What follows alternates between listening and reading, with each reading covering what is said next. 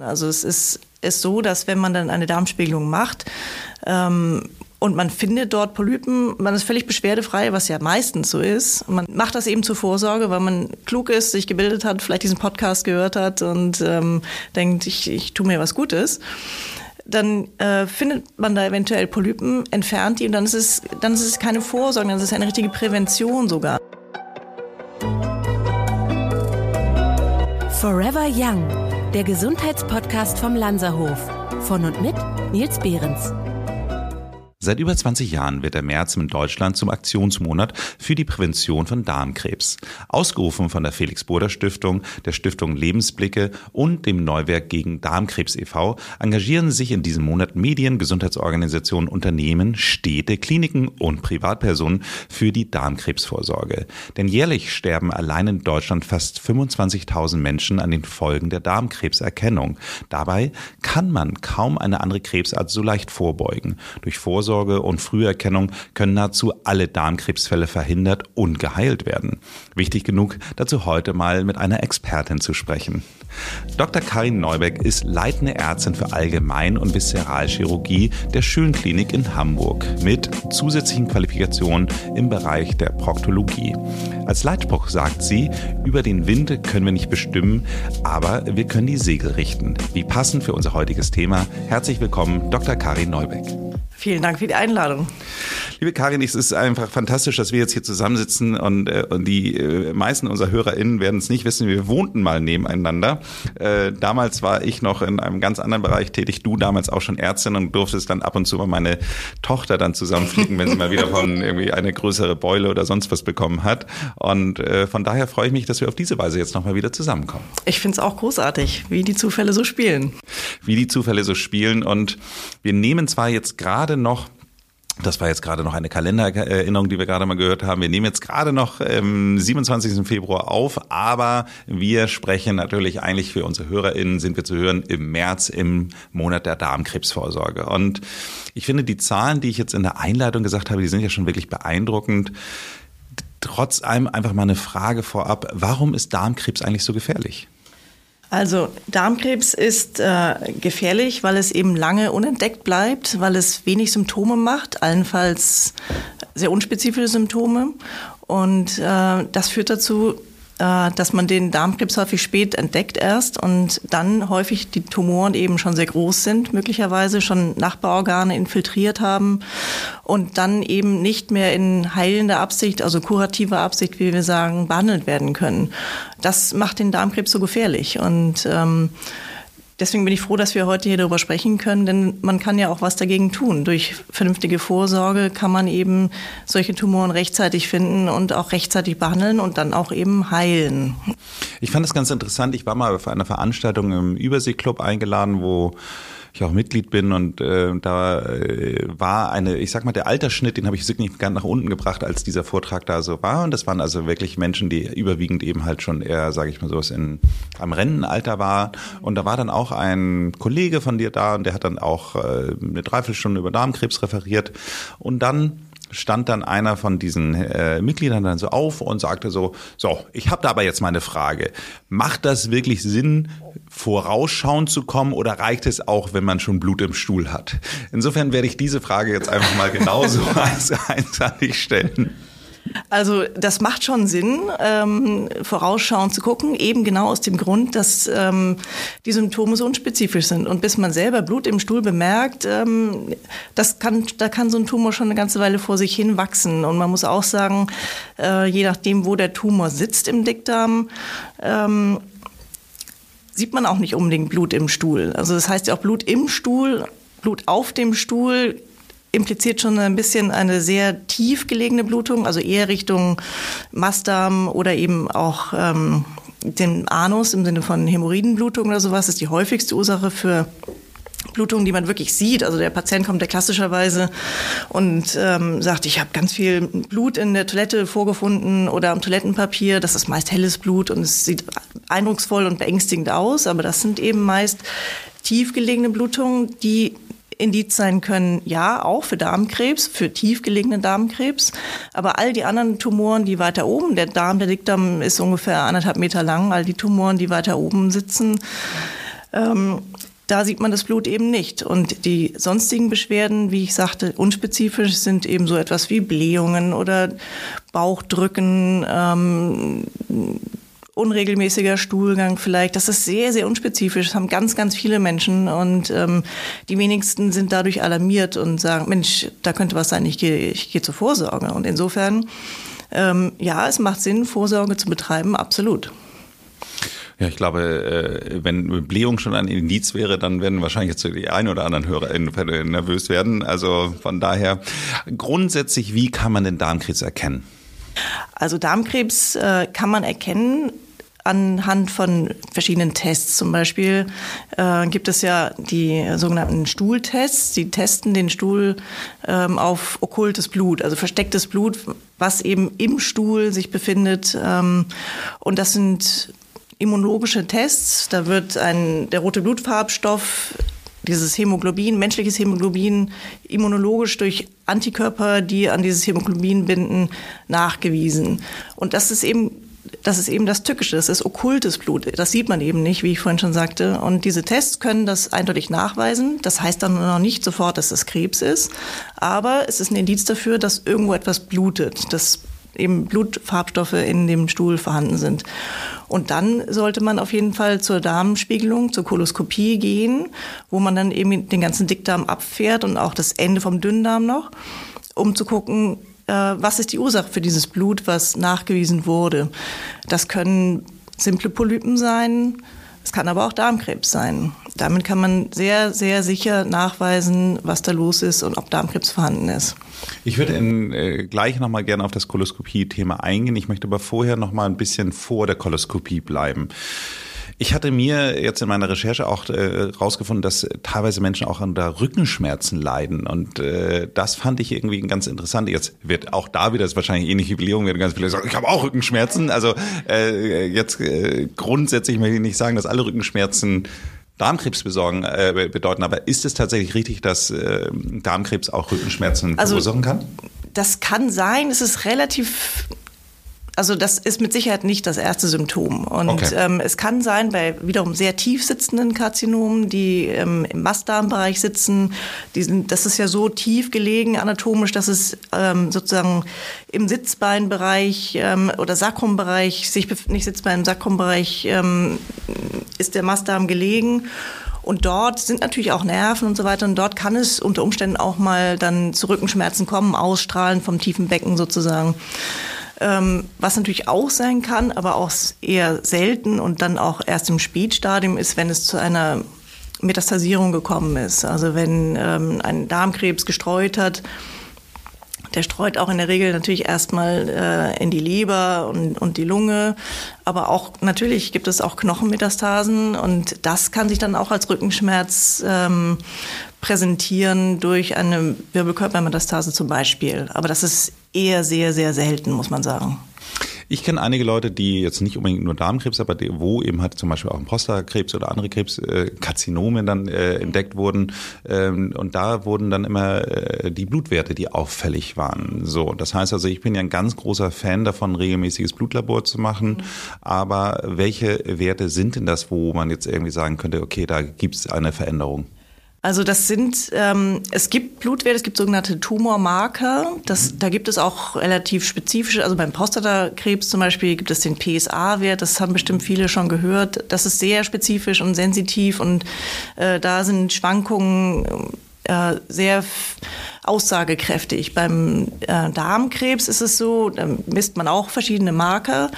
Äh, die sind aber eher als Verlaufsparameter zu benutzen. Also die sind eben nicht so spezifisch. Die gibt es auch bei anderen Tumoren, die gibt es auch bei Patienten, die gar keinen Krebsleiden in sich tragen. Also da gibt es nicht den einen spezifischen Blutmarker im Moment leider, um zu sagen, ah, ähm, das, da gibt es dann Cut-off irgendwo, wo man sagen könnte, das ist ziemlich eindeutig und ähm, weist auf das Vorliegen einer Darmkrebserkrankung hin. Also das gibt es in der Form leider nicht wiewohl eben doch diese Tumormarker, ich nenne sie mal das CEA und CA199, das sind zwei Parameter, die der eine oder andere vielleicht schon mal gehört, gelesen hat, ähm, die benutzt man in der Regel eher als Verlaufsparameter später, wenn dann eine Darmkrebsbehandlung, Therapie läuft oder Operation abgeschlossen ist, dann nimmt man diese Marker, um zu monitoren, wie verhält er sich? Steigt dieser Marker? Wenn ja, dann ähm, muss man in Betracht ziehen, dass es einen erneuten Tumor irgendwo gibt oder eben eine Metastasierung. Aber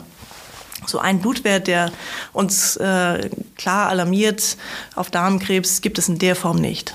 Ich schaue in meiner Recherche auch mal ganz gern nach, was andere Leute so gefragt haben in dem Zusammenhang. Und da ist diese eine Frage auch, sind bei Darmkrebs die Leukozyten erhöht? Dafür müssten vielleicht einmal für die äh, breite Masse der HörerInnen aufklären, was sind Leukozyten und dann kannst du die Frage beantworten. Also ja, Leukozyten sind ähm, weiße Blutkörperchen. Äh, das sind so, mm, das sind Zellen, die der Abwehr dienen und die sie üblicherweise erhöht sind, wenn wir einen bakteriellen Infekt in uns tragen. Ähm, zum Beispiel eine Blinddarmentzündung oder eine andere Art der Entzündung irgendwo im Körper, eine Nasennebenhöhlenentzündung. All diese so Entzündungen im Großen und Ganzen bewirken ähm, eine Rekrutierung von Leukozyten, die so als weiße Armee sozusagen durch den Körper stapfen und die Immunantwort ähm, koordiniert sozusagen. Und ähm, das ist kein Marker für ein, kann sicherlich auch erhöht sein, aber es ist kein, überhaupt kein spezifischer Marker für Darmkrebs. Nein, das kann sicherlich mal erhöht sein, aber viel wahrscheinlicher ist eine Erhöhung von Leukozyten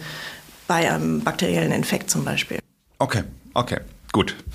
Dann kommen wir doch mal tatsächlich zu der vorletzten Frage, bevor ich zur Koloskopie gehen möchte, nämlich nochmal dem Thema Vorbeugung. Und damit meine ich nicht der, der klassischen Prävention im Sinne von Früherkennung, mhm. sondern Gibt es etwas, wo man sagen würde, okay, ähm, wenn ich jetzt ein besonders gutes, ausgeglichenes Mikrobiom habe, also sprich eben halt mich ganz viel von ballaststoffreicher Ernährung irgendwie äh, zu mir nehme und, und vielleicht auch ganz tolle Vitamine oder Mineralstoffe oder Probiotika, Präbiotika, mhm. you name it, mhm. hat das einen Einfluss?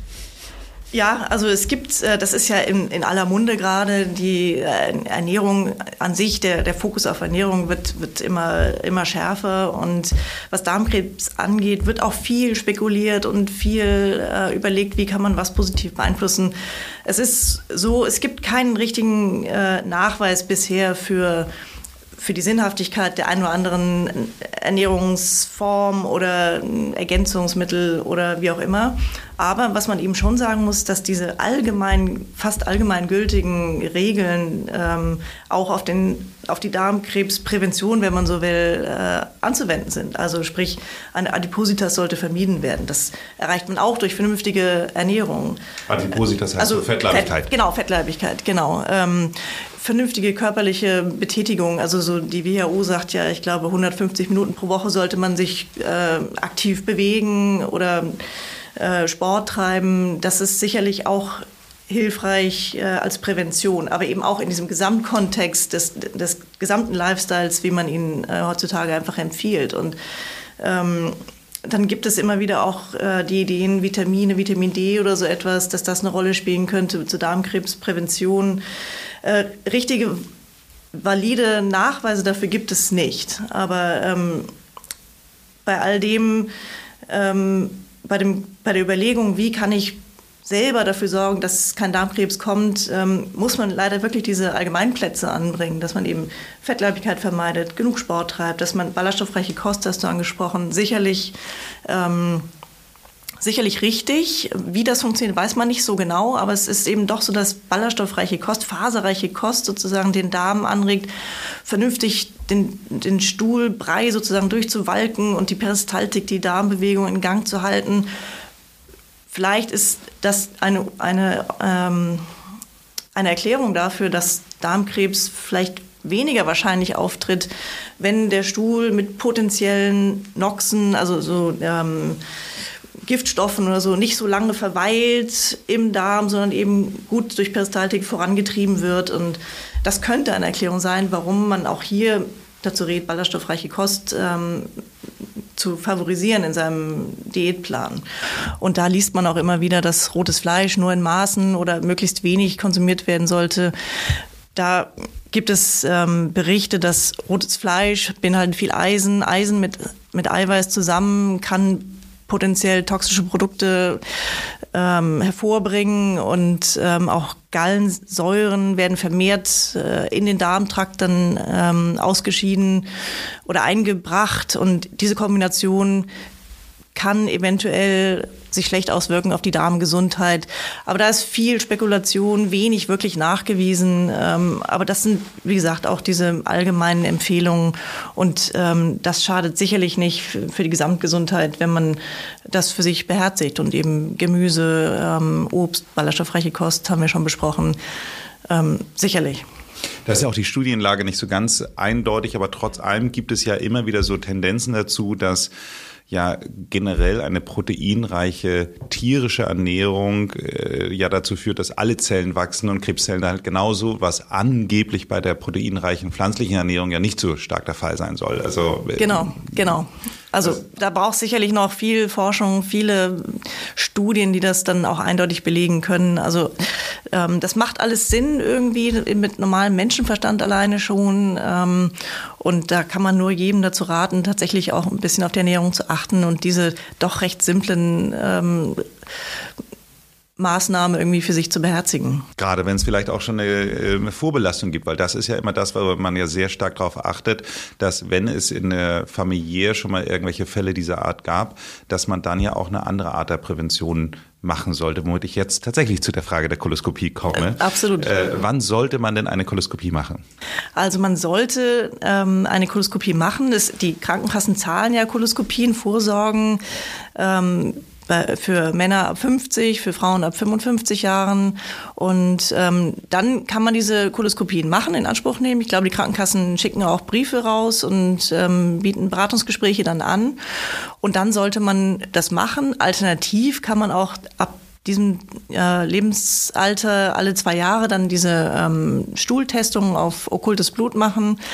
Ähm, aber wie gesagt, ab diesem Lebensalter sollte man es machen. Also es ist, ist so, dass wenn man dann eine Darmspiegelung macht, ähm, und man findet dort Polypen, man ist völlig beschwerdefrei, was ja meistens so ist. Man ist ähm, macht das eben zur Vorsorge, weil man klug ist, sich gebildet hat, vielleicht diesen Podcast, Podcast gehört hat und ähm, denkt, ich, ich tue mir was Gutes dann äh, findet man da eventuell Polypen, entfernt die und dann ist es, dann ist es keine Vorsorge, dann ist es eine richtige Prävention sogar. Also dann hat man quasi einen Polypen entfernt, der bis dato harmlos ist, aber aus dem sich eben Krebs entwickeln kann. Und Was ist denn ein Polyp? Ein Polyp ist eine Gewebswucherung, die sich in der Schleimhaut sozusagen bildet und manchmal wie so ein Baum sozusagen ähm, aus der Schleimhaut rausguckt mit einem Stamm und oben ist so eine dicke Knolle drauf. Oder das ist eine Gewebswucherung, die flach in der Schleimhaut wächst, sich ähm, über ein, zwei Zentimeter ausbreitet. Äh, die gibt's vielgestaltig, diese Polypen, aber es sind im äh, es sind Gewebswucherungen, die sich so einer normalen Kontrolle der, des Wachstums, der Zellerneuerung entzogen haben. Dafür haben wir reichlich Gene, die dafür sorgen, dass äh, bei jeder Zellerneuerung und der Darm hat eine sehr hohe Teilungsrate an Darmzellen. Es werden ja immer wieder alte verbrauchte Zellen abgeschilfert, die mit im Stuhl ausgeschieden werden. Und die erneuerten Zellen, die unterliegen ja in ihrer Entstehung ähm, umfangreichen Mechanismen. Und immer wieder kommt es bei diesen DNA-Kopierungen sozusagen, die Inhalt der Zellteilung sind, zu Fehlern. Und Fehler werden normalerweise ausgemerzt durch, durch spezielle ähm, durch, durch Mechanismen, die auch genetisch programmiert sind. Und wenn diese Reparaturmechanismen kaputt sind, warum auch immer, dann äh, kommt es eben zu, zur äh, Entartung potenziell und zu ungebremstem Wachstum und unkoordiniertem Wachstum und dann entsteht Krebs. Mhm. Ja, ich finde, mir hat das mal jemand erzählt, das ist so, als ob man irgendwo was so, so äh, wie Servietten stapelt, sage ich mal sowas so, und dann zwischendurch hat man eine mal nicht so gut gefaltet, dann äh, wird der Serviettenstapel dann irgendwann ein bisschen schief. Ne? Ja, also, das, ist eine, das ist ein sehr schönes Bild, das macht es einem sehr deutlich, genau, so ist es. Okay, ähm, ich habe tatsächlich in meinem Freundes- und Bekanntenkreis, also man muss schon sagen, das ist im Zweifelsfall schon ein etwas engere Kreis, weil so viele Leute reden mit mir nicht über ihren Stuhl und ihren Darm.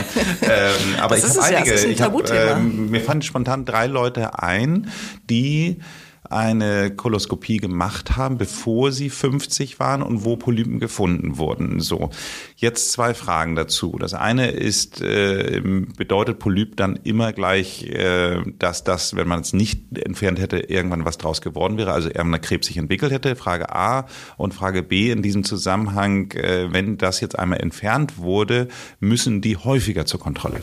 Also Frage A ist äh, eine sehr kluge Frage, die ich nicht eindeutig beantworten kann. Das weiß eigentlich keiner. Es ist nicht zwangsläufig, dass aus Polypen Krebs entsteht. Ähm, aber es gibt diese äh, Adenom-Karzinom-Sequenz, die eben besagt, dass eben doch ähm, aus diesem Polypenkarzinom werden kann.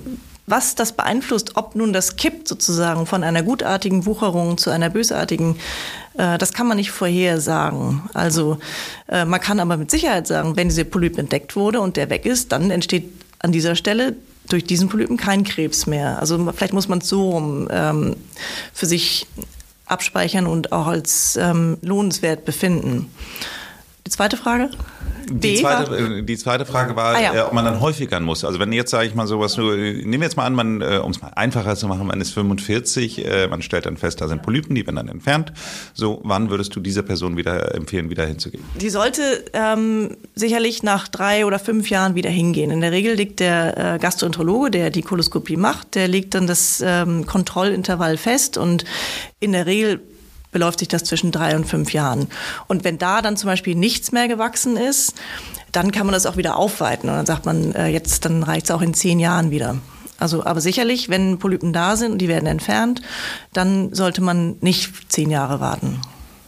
Wir haben am Lanzerhof, bieten wir ja in allen Häusern dann grundsätzlich die Koloskopie an, die aber nie von unseren Ärzten gemacht wird. Das heißt also, äh, die Philosophie bei uns ist immer, dass die Gastroenterologen nicht fest angestellt sind, sondern dass das Gastroenterologen sind, die dann immer für diese Untersuchung reinkommen. Warum? Weil äh, die Routine da wohl alles entscheidend ist, weil jemand, der das nicht sehr häufig in einer hohen Frequenz macht, dann es auch nicht so gut macht äh, und damit ein Verletzungsrisiko entsteht. Äh, kann man kann man das so unterschreiben oder so, so sagen? Ähm, oder? Sicherlich ist es ist es in der bei der Koloskopie genauso wie bei jeder Operation, die ich durchführe. Je häufiger man das macht, desto mehr Routine hat man und desto äh, erfahrener ist man auch mit schwierigen Situationen umzugehen. Was könnten schwierige Situationen sein? Die Komplikationen verursachen. Das können Verwachsungen Verletzung sein, wenn der Darm, der hängt ja nicht lose im Bauch rum, sondern der ist fixiert.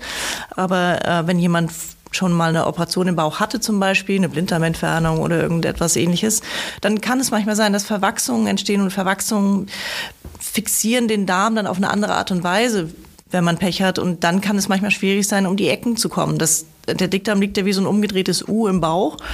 Und Ach, nur ein U. Also so, so wie ein umgedrehtes U. Wie lustig. Ich dachte immer, dass der, der sieht immer noch, auf den, den anatomischen Zeichnungen sieht er immer noch deutlich verworrener aus. Ja, genau, deswegen, darauf wollte ich gerade hinaus. Es ist im schematisch betrachtet ist es aber wie so ein U, sage ich mal, einfach, aber es ist eben so, manchmal hängt der, der Querdarm hängt tief durch bis ins kleine Becken und hier im Sigma-Bereich, das ist der linkere Darmanteil, ähm, da macht der Darm eine richtige Kurve tatsächlich und ähm, das ist bedingt durch die Aufhängung. Und wenn man jetzt sich vorstellt, man geht mit einem Endoskop da durch den Darm ähm, und fährt den ab und guckt den, guckt den sich an und ähm, und durch das, äh, durch das Endoskop kann es dann eben schon auch dazu kommen, dass dort etwas einreißt, ganz mechanisch einfach, weil der Darm eben weich ist und flexibel ist. Der geht die Bewegung einigermaßen mit, aber wenn er durch Verwachsung oder ungewöhnliche Aufhängung eben fixiert ist an einer Stelle, dann kann es manchmal schwer um die Ecke gehen und dann kann es zu, zu Verletzungen kommen. Aber das ist eher selten. Was dann noch eher eine Komplikation sein könnte, ist, dass, dass es blutet, wenn man so einen Polypen entfernt. Polypen sind natürlich auch durchblutete ähm, Zellhaufen, sage ich mal. Und ähm, wenn man die entfernt, dann werden die nicht einfach nur abgeknipst. Da wird natürlich auch ein bisschen Blutstillung dann gemacht, damit es nicht blutet. Aber dennoch kann es da zu Blutungen kommen. Und wenn man so einen Polypen entfernt, ich habe vorhin gesagt, die können manchmal so breitbasig sein und haben nicht so einen schönen Stiel, wo man die quasi abpflücken kann. Wenn man so einen breitbasigen Polypen entfernt, dann muss man das fast so ein bisschen ausschälen manchmal und dann kann es eben dazu kommen, dass die Darmwand kaputt geht, eine sogenannte Perforation. Und das sind Komplikationen, über die klärt man auch auf äh, vor einer Darmspiegelung. Äh, und die sind auch äußerst selten. Aber natürlich Jetzt kommen wir zum Anfang zurück. Wenn jemand diese Darmspiegelung macht, der jeden Tag Darmspiegelung macht, der ist sozusagen, hat äh, Wind und Wetter und Sturm im Darm erlebt alles. und, äh, Sturm im Darm ist hübsch. und äh, kann vielleicht dann das doch besser handeln ähm, und auch vielleicht Komplikationen leichter erkennen und dann auch managen. Insofern macht das schon Sinn das einem Gastroenterologen äh, an die Hand zu geben, der das häufig macht. Das macht auf jeden Fall Sinn.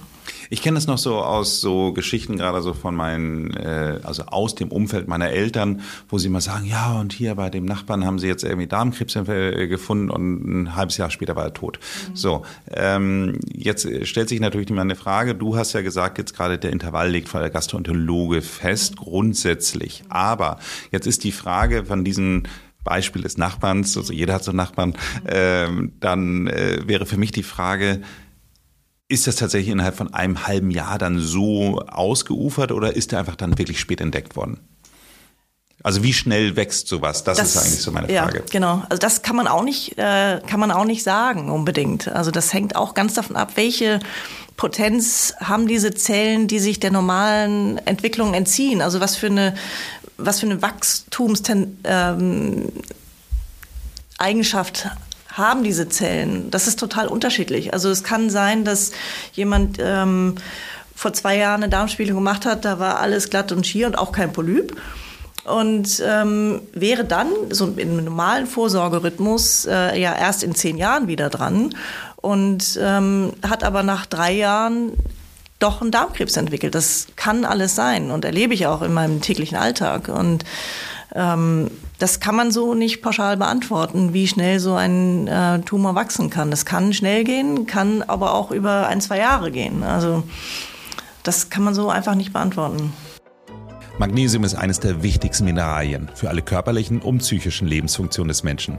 Experten gehen davon aus, dass der Bedarf nicht nur durch die Ernährung erfüllt werden kann. Zudem beeinflussen Zucker, Milchprodukte und diverse Medikamente die Aufnahme. Hier kommen unsere ultrakolidalen Produkte ins Spiel. Durch die Resorption über die Haut kann das Magnesiumchlorid-Spray helfen, Mängel ohne die häufig durch orale Einnahme verursachten Magen-Darm-Probleme auszugleichen. Probieren Sie es aus. Mit dem Code Forever Ultra in einem Wort geschrieben bekommen Sie 15% auf die Produkte. Zu finden unter shop.lanzerhof.com. Wir haben, glaube ich, die Frage nicht beantwortet, wenn jemand tatsächlich eine familiäre Vorbelastung hat. Das heißt also, wenn es schon Darmkrebs in der Familie gab, wann würdest du dann sagen, sollte dann die, die Untersuchung starten? Also das kommt auch ein bisschen drauf an, ähm, in welchem Alter wenn es jetzt mal zum Beispiel eine Mutter hat Darmkrebs gehabt und sie hat es in jungem Alter bekommen, dann ist das schon mal ein Indiz dafür, ähm, dass das eventuell eine ähm, genetisch bedingte Tumorerkrankung ist. Ähm, das ist ja äußerst selten. Also ich glaube, gerade mal drei Prozent der ähm, Darmkrebse sind durch über, also genetische Vererbung sozusagen ähm, weitergegeben worden. Das macht drei, drei Prozent aus, glaube ich. Okay. Ähm, aber wenn, wenn jemand mit 45 oder mit 50 schon Darmkrebs hat, dann ist die Wahrscheinlichkeit, dass da so eine Prädisposition, wie wir das nennen, vorhanden ist, schon höher. Und diese Mutter, von der ich eben erzählt habe, wenn die Kinder hat und ähm, sie ist mit, sagen wir mal, 50 erkrankt, dann ähm, würde man das Intervall tatsächlich ähm, vorlegen und würde sagen, diese Kinder sollten auch mit 40 schon eine Darmspiegelung machen. Das schon. Kann man das denn heilen? Darmkrebs? Kann Darmkrebs geheilt werden? Ja, absolut. Wie sieht sowas aus? Wie sieht so eine Behandlung aus? Also wenn man das rechtzeitig erkennt und das operabel ist, und operabel sind ähm, viele Tumoren, ähm, inoperabel wird ein Tumor erst dann, wenn er andere große Organe mit äh, involviert sozusagen und einwächst. Auch dann kann man immer noch über ähm, Heilung sprechen. Wir, wir besprechen sowas in einem sogenannten Tumorboard. Das heißt, da kommen dann, erstmal wird die Diagnostik gemacht, dann stellt man fest, okay, da ist ein Darmkrebs. Dann ähm, gibt es durch CT und andere Untersuchungen, Ultraschall, ähm, machen wir ein sogenanntes Staging. Da gucken wir dann, wie groß ist der Tumor, wie fortgeschritten ist der Tumor, wie weit hat er die ganze Darmwand in Anspruch genommen? Äh, ist, ist der Darm dadurch vielleicht schon fast zu? Ähm, ist, sind Nachbarorgane wie Harnblase oder Prostata, wenn es weit unten liegt, oder andere Organe mit ähm, involviert in das Tumorgeschehen? Gibt es schon Fernmetastasen, also gibt es Auffälligkeiten in der Leber oder in der Lunge. All diese Faktoren gehören zum Staging. Und wenn man dann sozusagen sich ein klares Bild gemacht hat von dem Tumor, von der Größe und von, der, von dem Ausmaß, dann sitzen wir in einem sogenannten Tumorboard und da kommen dann die Gastroenterologen, die Radiologen, die die Bilder bewerten, die Onkologen, die Krebsspezialisten und wir Viszeralchirurgen dann zusammen. Und wir machen sowas einmal in der Woche und dann äh, packen wir alle Fakten zusammen und schmieden sozusagen äh, einen Plan gemeinsam. Und da gibt es natürlich, das denken wir uns nicht jedes Mal aus, da gibt es Leitlinien und dann äh, sagt man, okay, ähm, dieser Tumor ähm, sollte primär einer Operation zugeführt werden ähm, und dann operieren wir diesen Menschen und dann wird der Tumor, tumortragende Darmabschnitt entfernt. Wir machen das heutzutage zum Großteil auch minimal invasiv, das heißt in dieser sogenannten Schlüssellochtechnik. Man braucht gar keinen großen Schnitt mehr, wie, wie man es früher brauchte, in aller Regel. Ähm, und dann werden sozusagen die beiden Darmenden, das kann man sich vorstellen wie ein Fahrradschlauch, nimmt man ein Stückchen raus, dann muss man die beiden losen Enden wieder zusammenfügen. Das machen wir dann. Und ähm, dann nehmen wir nicht nur den Darm, sondern der Darm hat ja auch eine, hat ja Blutgefäße und Lymphgefäße. Das nehmen wir alles mit. Das ist eine sogenannte onkologische Resektion, das, damit wir das ganze Lymphgewebe mitnehmen, wo eventuell auch schon einzelne Tumorzellen drin sitzen können. Das ist wie so ein Pizzastück quasi, diese ganze Aufhängung, wo diese Gefäße und Lymphbahnen drin laufen. Das nehmen wir mit raus und dann ähm, geht das zum Pathologen, der untersucht das unter seinem Mikroskop und sagt uns dann genau, in, packt uns sozusagen die Befunde in eine Tumorformel und dann wissen wir, okay, der Tumor war nur in der Schleimhaut, hatte schon ähm, das das Gewebe unterhalb der Schleimhaut betroffen oder sogar schon ging bis an den äußeren Rand. Und dann sagt der Pathologe uns, waren Lymphknoten befallen, wie viele waren befallen, ähm, sind die Ränder sozusagen frei von Tumorzellen. Das ergibt dann in der Summe eine Tumorformel. Und dann kommen wir wieder zusammen in diesem Tumorboard und äh, besprechen das Ergebnis von den Pathologen. Und dann wird die Weiterbehandlung besprochen. Muss jetzt eventuell noch eine Chemotherapie erfolgen? Ähm, oder nicht. Ähm, in diesem Tumorboard vor der Operation kann auch das Ergebnis sein, äh, man muss vor der Operation eine Behandlung machen mit Bestrahlung und Chemotherapie. Und ähm, das ist dieses, deswegen ist Tumorboard so entscheidend, dass wir jeden Patienten individuell uns begucken, das mit den Leitlinien abgleichen und dann das Therapiekonzept gemeinsam festlegen. Aber, das war die Frage, glaube ich, ist Darmkrebs heilbar? Ja, es ist heilbar. Und sogar, muss man sagen, wenn äh, im weiteren Verlauf dann doch mal Lebermetastasen auftreten zum Beispiel oder Lungenmetastasen, das kann man ja nicht ausschließen. Ähm, dann geht man da auch ran und entfernt die Lebermetastasen oder die Lungenmetastase. Ähm, das ähm, macht man so. Also umso früher, desto besser. Das heißt also, äh, kann es auch durchaus sein, dass ich sage jetzt mal, ähm, das, was du jetzt gerade beschreibst, der, der Fahrradschlauch wird durchgeschnitten, mhm. das machst du ja. Mhm. Äh, die Polypen entfernen macht ja in der Regel der Gastroenterologe genau. schon während der Koloskopie. Das heißt genau. also, das ist ja dann quasi, dass dann an dem Endoskop quasi wie so ein kleines Schnittwerkzeug dann quasi genau. mit dran ist und dann, ja. äh, wo er dann schon mal da ist, nimmt er das gleich weg. Genau. So, und äh, kann das sein, dass man das, was er da jetzt gerade wegnimmt, äh, auch schon im weitesten Sinne Krebs war und dass es damit dann aber auch erledigt ist? Ja, das gibt es auch. Das sind so. Ähm, auch da ist entscheidend, was der Pathologe sagt, wie er das beschreibt. Wichtig ist, dass der, der Rand, ich habe vorhin gesagt, manche Polypen wachsen wie so ein Baum an einem Stamm und dann äh, kappt man sozusagen, man sägt quasi den Stamm ab, oder der Gastroenterologe macht das und schickt das dann ja auch zum Pathologen natürlich. Und äh, wenn der überraschenderweise darin dann auch schon Krebszellen feststellt, dann ist das ein, äh, ist das ein Dickdarmkrebs und ist dann aber, sofern dieser Stamm, wo er es abgesägt hat, um es mal so umgangssprachlich zu sagen, wenn da keine Tumorzellen drin sind, dann ist das äh, ist der Resektionsrand, so heißt das, äh, tumorfrei und dann kann es sein, dass ähm, das damit auch erledigt ist. Und ähm, da gibt es dann noch graduelle Unterscheidungen, wie weit der Tumor reichen darf, dass das sozusagen in Sano, im Gesunden alles raus ist.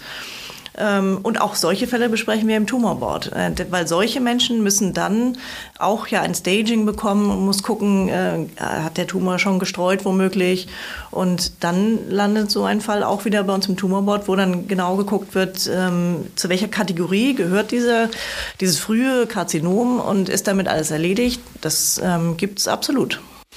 Ich glaube, der Albtraum, den äh, viele wahrscheinlich so vor Augen haben, ist ja dieser künstliche Darmausgang. An dem Beispiel des Fahrradschlauchs, den du ja eben gerade gegeben hast, wenn man so jetzt irgendwie wirklich aus der Mitte rausschneidet, würde ich sagen, Darmausgang bleibt vorhanden, oder? Der, der, der normale, der normale. Äh, After sozusagen. Ja, ja, ja, das, das ist dann kein Problem, das stimmt. Ähm, je, je tiefer, also je mehr zum After hin äh, der Tumor sitzt, desto schwieriger wird der Kontinenzerhalt, muss man sagen. Also dass man einen künstlichen Darmausgang vermeiden kann.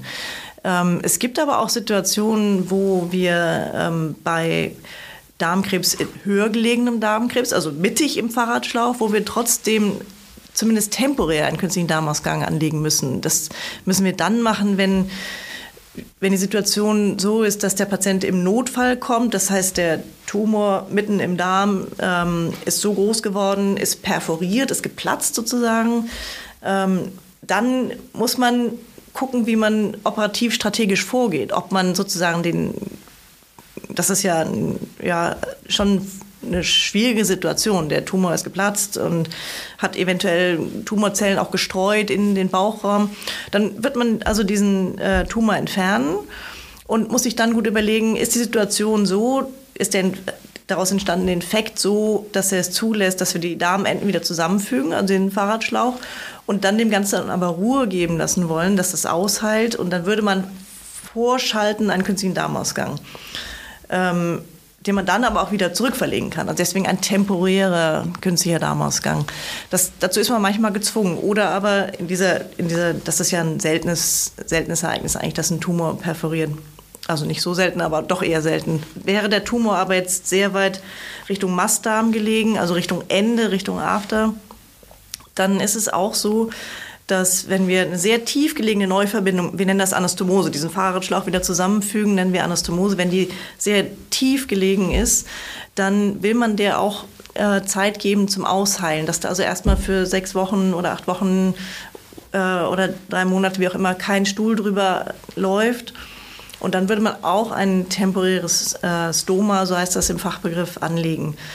Äh, es gibt aber eben auch Situationen, wo man ein endgültiges Stoma anlegen muss, also wo man das nicht mehr zurückverlagert. Und das ist eben der Fall, wenn der Tumor so tief sitzt, also quasi den Schließmuskelbereich schon mit äh, involviert, dann kann man eine Kontinenz nicht immer erhalten.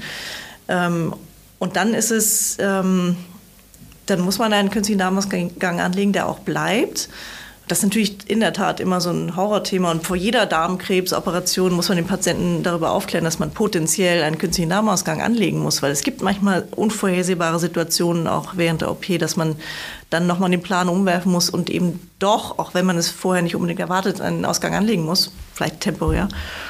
Aber bei den Patienten, die eben einen Mastdarmkrebs haben, also ein Rektumkarzinom, so heißt das, äh, und das hat den Schließmuskel mit in, involviert, dann ist es auch eigentlich für die Lebensqualität des Patienten viel besser, wenn man einen Darmausgang anlegt. Das versteht, kann man kaum verstehen natürlich so erstmal, wenn man als Patient betroffen ist, aber wenn man eine Anastomose so tief anlegt, dass die Kontinenz am Ende funktionell nicht da ist, also das kann eben passieren, dann ist dann zwar noch ein Schließmuskel oder beziehungsweise dann ist das, der Fahrradschlauch wieder zusammengefügt, aber man hat trotzdem keine richtige Kontrolle.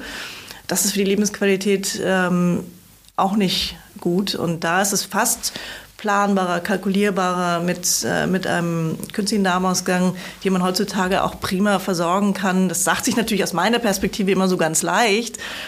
Ähm, aber es ist so. Also man kann, kann sehr gut lernen, damit umzugehen und ähm, hat dann kontrollierten äh, Stuhlgang sozusagen ähm, in einen Beutel, klar. Aber das kann man lernen, wenn man wenn man dafür im Gegenzug aber tumorfrei ist und leben kann. Das ist äh, auf jeden so Fall lebenswerter, würde man so sagen. Genau. Das ist äh, völlig außer Frage. Ja. Sag mal, nehmen wir doch mal an, du hast jetzt wirklich dieses perfekte Pizzastück aus dem Fahrradschlauch rausgeschnitten, sagen wir irgendwo mittig, so und ähm, Operation ist fantastisch gelaufen, das äh, Tumorboard ist danach auch zufrieden. Mhm. Wie hoch ist dann die Wahrscheinlichkeit, dass es wiederkommt? Gibt es dafür Wahrscheinlichkeitsrechnung, wenn man wirklich alles richtig sauber ausgeschnitten hat und der Pathologe auch, alle, alle im Board sind begeistert und sagen, das ist richtig gut gelaufen? Ähm, kann ich kann ich ehrlich gesagt keine Zahlen zu liefern. Es, es, es gibt sicherlich Rezidive, ähm, weil dann doch vielleicht eine Zelle schon unterwegs war außerhalb des Pizzastückchens. Ähm, das gibt es schon. Und ähm, dann gibt es Lymphknotenmetastasen. Ähm, häufiger ist eigentlich, dass es dann doch irgendwann Fernmetastasen gibt, dass es dann ähm, in der Leber auffällige Herde gibt oder, oder so. Das ist schon häufiger. Ich kann dir, kein, kann dir im Moment keine aktuellen Zahlen nennen. Aber ist es denn tatsächlich so, das würde mich aber in dem Zusammenhang interessieren, äh, wie gesagt, meine, meine Recherche, ich äh, schaue mir immer gerne an, was Leute so für Fragen stellen und dann äh, auch diese Frage zum Beispiel, gibt es eine Verbindung zwischen Brustkrebs und Darmkrebs? Da fand ich jetzt im ersten Augenblick, fand ich total absurd, aber das, was du jetzt gerade beschreibst, klingt ja so, als ob äh, irgendwie Zellen schon auf Wanderschaft gehen können, aber gehen das, sie da nicht in die Brüste? Also nicht, nicht in dem Sinn, nein, also nicht im Sinne von Metastasen, äh, aber es gibt trotzdem einen Zusammenhang. Also da, das gibt genetische Dispositionen, die ähm, es gibt Darm oder es gibt Brustkrebsformen, die eine ähm, wo man eine genetische Mutation nachweisen kann, die so mitursächlich war, vielleicht für die Brustkrebsentstehung. Und diese Mutation wiederum äh, scheinen auch einen Effekt auf die Entstehung von Darmkrebs zu haben. Also da geht es mehr in die Genetik auch, in die Prädisposition und nicht so sehr, dass vom Darm in die Brust was metastasieren kann. Äh, das nicht. Aber es gibt ähm, Mutationen und familiärer Darmkrebs, haben wir vorhin schon ein bisschen drüber gesprochen, ähm, sind genetische Veränderungen in der DNA, die dazu führen, dass gewisse Formen von Krebs gehäufter auftreten können. Und da gibt es eben, da sind Tumoren vergesellschaftet. Also Darmkrebs bei einer Mutationsart, dem sogenannten Lynch-Syndrom. Das sind Menschen, die kriegen Darmkrebs, ohne dass sie wirklich viele, dass sie Polypen ausgebildet haben. Aber die kriegen trotzdem Darmkrebs. Und diese Form der Mutation, Patienten, die diese Mutation haben, ähm, bilden auch häufig ähm, äh, Magenkarzinome aus oder, oder Gebärmutterkrebs vor allem, auch äh, Krebs in den Harnwegen. Das ist, es gibt so vergesellschaftete Tumorentitäten, Tumorarten. Und so gibt es auch eindeutig ähm, irgendwie einen Zusammenhang, der auch noch nicht 100 nachgewiesen ist, zwischen äh, Patienten, die Brustkrebs bekommen, die dann im weiteren Verlauf auch Darmkrebs bekommen. Das gibt es auf jeden Fall. So werden auch ähm, Patienten, die Brustkrebs haben und behandelt wurden, die werden auch aufgefordert, ähm, zur Darmkrebsvorsorge zu gehen. Auf jeden Fall. Da werden die Sinne geschärft und, und umgekehrt auch. Wo wir jetzt gerade bei dieser ganzen Familienprädisposition sind, können Kinder auch Darmkrebs bekommen? Also das ist ähm, äußerst selten, aber es gibt, es gibt Fälle, also ähm, vor allem bei diesen familiären Dispositionen. Also es gibt eine Erkrankung, wo sehr, sehr viele Polypen sich ausbilden im Darm. Ähm, FAP, wenn das jemand mal gelesen hat oder so, da werden schon Kinder, also ab zehn Jahre, gebeten, zur Darmkrebsvorsorge zu gehen. Und die, je nachdem, wie viele Polypen die dann ausbilden, ähm, ist auch so, dass manchmal dann eine komplette Entfernung des Dickdarms erforderlich ist. Also das ist äußerst selten. Ich habe vorhin, glaube ich, mal gesagt, dass diese familiären, vererbten Darmkrebsformen gerade mal drei bis fünf Prozent ausmachen an allen Darmkrebserkrankungen. Aber es gibt sie, deswegen ist das nicht null. Und wenn man Kinder so definiert, alles unter 18, dann äh, gibt es das. Ist selten, aber gibt es. Das finde ich ja total spannend. Ich habe ja hier relativ viele Gesprächspartner und da sehen wir, dass ganz viele von diesen Krankheiten, die man tendenziell immer eher den alten mhm. Leuten zugeordnet hat, immer jünger werden. Das mhm. heißt also auch sowas wie zum Beispiel Bluthochdruck war ja irgendwie was, was mhm. man immer eher so mit, mit ja, also äh, wirklich alten Männern so, ja. so assoziiert. Ja. Und äh, da haben wir auch in, das Gespräch, in dem Gespräch mit dem Professor Cook festgestellt, dass das eben halt ein immer jünger werden ist. Also wir reden über Menschen in ihren 30ern, die ja. eben halt jetzt auch schon über, über wirklich äh, massiven Bluthochdruck ja. irgendwie leiden und ähm, dass das auch schon behandelt werden muss. Also von daher äh, sieht man ja insgesamt, dass äh, wir zwar mehr über Gesundheit wissen, aber scheinbar. Ja. Vielleicht beeinflusst der Effekt sich einfach, dass die vermehrte Vorsorge, das vermehrte Bewusstsein, die Awareness für solche Erkrankungen ist ja viel größer geworden. Die Menschen sind viel informierter über alles Mögliche, was man haben könnte, gucken vielleicht auch genauer hin. Das ist das eine. Wenn man hinguckt, findet man meistens auch was. Und zum anderen ähm, ist es eben auch, glaube ich, äh, der Lebensstil. Die Bevölkerung wird immer oder die Adipositas nimmt zu, ähm, das sogenannte metabolische Syndrom, die mit Bluthochdruck einhergeht, mit der Fettleibigkeit, dem Diabetes und so weiter. Äh, das ist ja ein Phänomen, was ähm, präsent ist aktuell in unserer Zeit. Und das kann sicherlich auch einen Einfluss darauf haben, dass wir diese Erkrankungen, wo wir früher dachten, äh, das kriegt man im Rentenalter, so dass das eben jetzt vermehrt auch in jüngeren Jahren schon zutage tritt. Ich hatte ja, als wir unser MRT in London installiert haben im Lanzerhof, äh, mal so eine, eine Bioimpedanzmessung in dem Sinne, also eigentlich keine Bioimpedanzmessung, sondern eigentlich eine komplette Zellzusammensetzungsmessung per MRT gemacht. So eben halt nicht über, äh, wie, äh, über die Widerstände, wie es bei der ja. Bioimpedanz gemacht wird, sondern wirklich im MRT eben mhm. halt äh, komplett. Und meine größte Angst war äh, in diesem Zusammenhang, dass rauskommt, dass ich ein Lofi bin, also Lean Outside, Fat Inside. Ja, ja genau. und äh, bin ich zum Glück nicht. Also, ja. aber man weiß es ja nicht, weil man es ja. von außen nicht sieht. Ja. Ähm, gibt es da einen Zusammenhang zwischen einer, einem hohen ich sag ich mal, Anteil an viszeralen Fett und äh, genau diesen Problemen, die jetzt eben halt mit dem Darm zusammenhängen? Ja, sicherlich. Also das, das wird es schon geben, auch ohne dass man das genau nachweisen kann. Aber da spielen sicherlich Hormone eine Rolle ähm, in dem Fettgewebe, die Regulatorien, was das Fett angeht und ähm, die vorherige ähm, Ernährung, die das ja auch dann bedingt vielleicht unter Umständen. Das spielt sicherlich eine Rolle, auch wenn man da die Mechanismen nicht genau kennt. Aber viszerales Fett ähm, ist ja auch ähm, bekannt, ist etwas, was nicht von Vorteil ist unbedingt. Ähm, und wie es funktioniert, weiß man nicht genau, aber es scheint eine Rolle zu spielen. Und nicht zuletzt, und das haben wir eingangs ja auch besprochen, ist es auch für ähm, für, für die Operateure und äh, die Menschen im OP, die diese Darmkrebs oder was auch immer dann für einen äh, Krebs ähm, operieren müssen. Ähm, die Organe sind eingepackt dann in diese Fettschichten. Es ist, macht auch rein technisch gesehen äh, die, die Operation und die Therapie schwieriger. Also nicht nur, dass es Erkrankungen hervorruft, es ist auch die Behandlung dadurch beeinträchtigt, sage mhm. ich mal. Ja, ich kann mir auch Also das ist so ganz mechanischer Gedanke jetzt, der mich in meinem Alltag sozusagen naja, auch beschäftigt. Ich voll und ganz, aber, aber äh, ich denke ja ganz anders jetzt sozusagen auch, dass ich mir vorstelle, dass wenn diese Organe normalerweise einfach einen gewissen Freiraum haben, mm. man kann sich ja vorstellen, irgendwie mm. sowas, wenn jeder, der irgendwie mal auf dem Festival war und ganz vorne an der Bühne, mm. dass man dann nicht mehr so gut tanzen kann, mhm. äh, weiß man dann einfach so. ja. Und äh, deswegen kann ich mir auch sehr gut vorstellen, dass das den Organen dann auch nicht so gut geht, wenn sie auf einmal so einen Nachbarn haben, der ihnen immer so ein bisschen, bisschen auf die Pelle rückt. Auf die Bälle rückt. Ja, kann man so sehen. Das ist eigentlich ein schöner, schöner Vergleich, ja. Mhm. Ich komme zu meiner letzten Frage. Die ist immer gleich. Äh, welche Empfehlung hast du für unsere HörerInnen, wenn sie jetzt einfach sagen, okay, vielleicht sollte ich jetzt auch mal drüber nachdenken. Also, wie geht's weiter? Ja, also ähm, ich kann nur empfehlen, dass man diese Vorsorgemaßnahmen, dass man die äh, in Anspruch nimmt für sich, dass man ähm, vielleicht sich auch mal hinterfragt, wie war es denn eigentlich mit meinen Eltern oder ähm, gibt es da Fälle von Darmkrebs?